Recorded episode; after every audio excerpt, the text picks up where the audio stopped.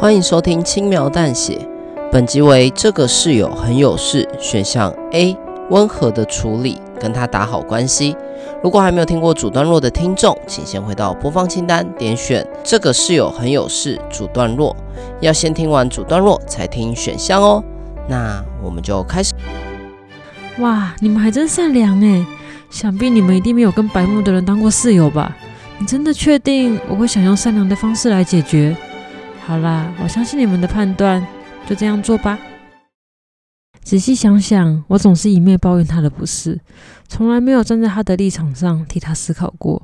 搞不好他也认为我是个很难相处的室友。先从打好关系开始吧，这样在后续沟通上，我觉得也会比较有帮助。为了表达我的友好，我先想想可以做点什么。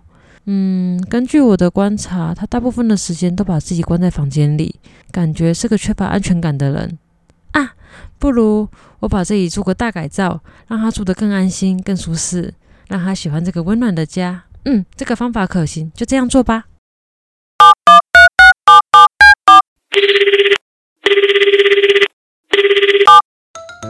您好，我是装好房企业的张先生，从凶宅到肥宅，只要一通电话，通通可以帮您轻松搞定。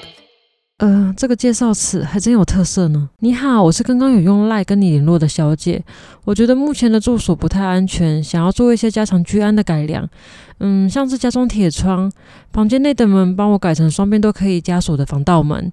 啊，对了，还有这里的隔音不太好，我想在房间里面装隔音棉。哦，您是刚刚来我的小姐，那个我有件事想跟您说。什么事呢？从您LINE的头贴，我可以很客观的分析，您完全不用担心居安的问题哦。你这是什么意思啊？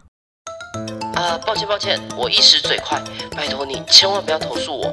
上一个投诉我的人，咳咳你知道他的下场。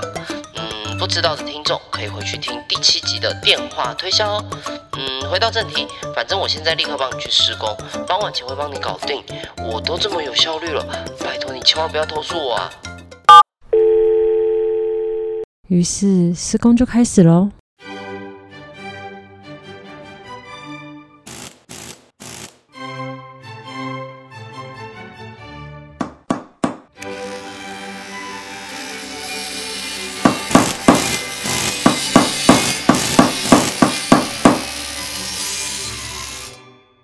这个张先生虽然有点奇怪，不过他的工作效率真不是盖的，还真的在傍晚前就帮我搞定了。看着改造后的房间，我相当的满意。准备好了惊喜，我满怀期待的等着室友回来。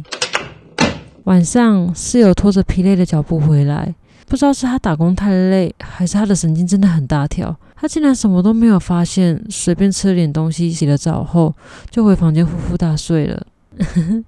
太好了，他的反应就跟我预料的一样。我用钥匙将他的门从外侧反锁，剪掉了网路线，并在厨房里烧起了开水。确认一切就绪后，我拿了自己的行李离开了这个家。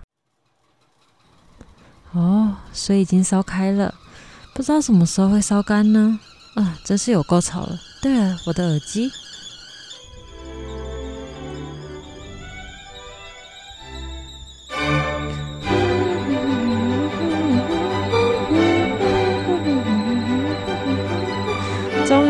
这里变成了一个温暖的家了，恭喜你！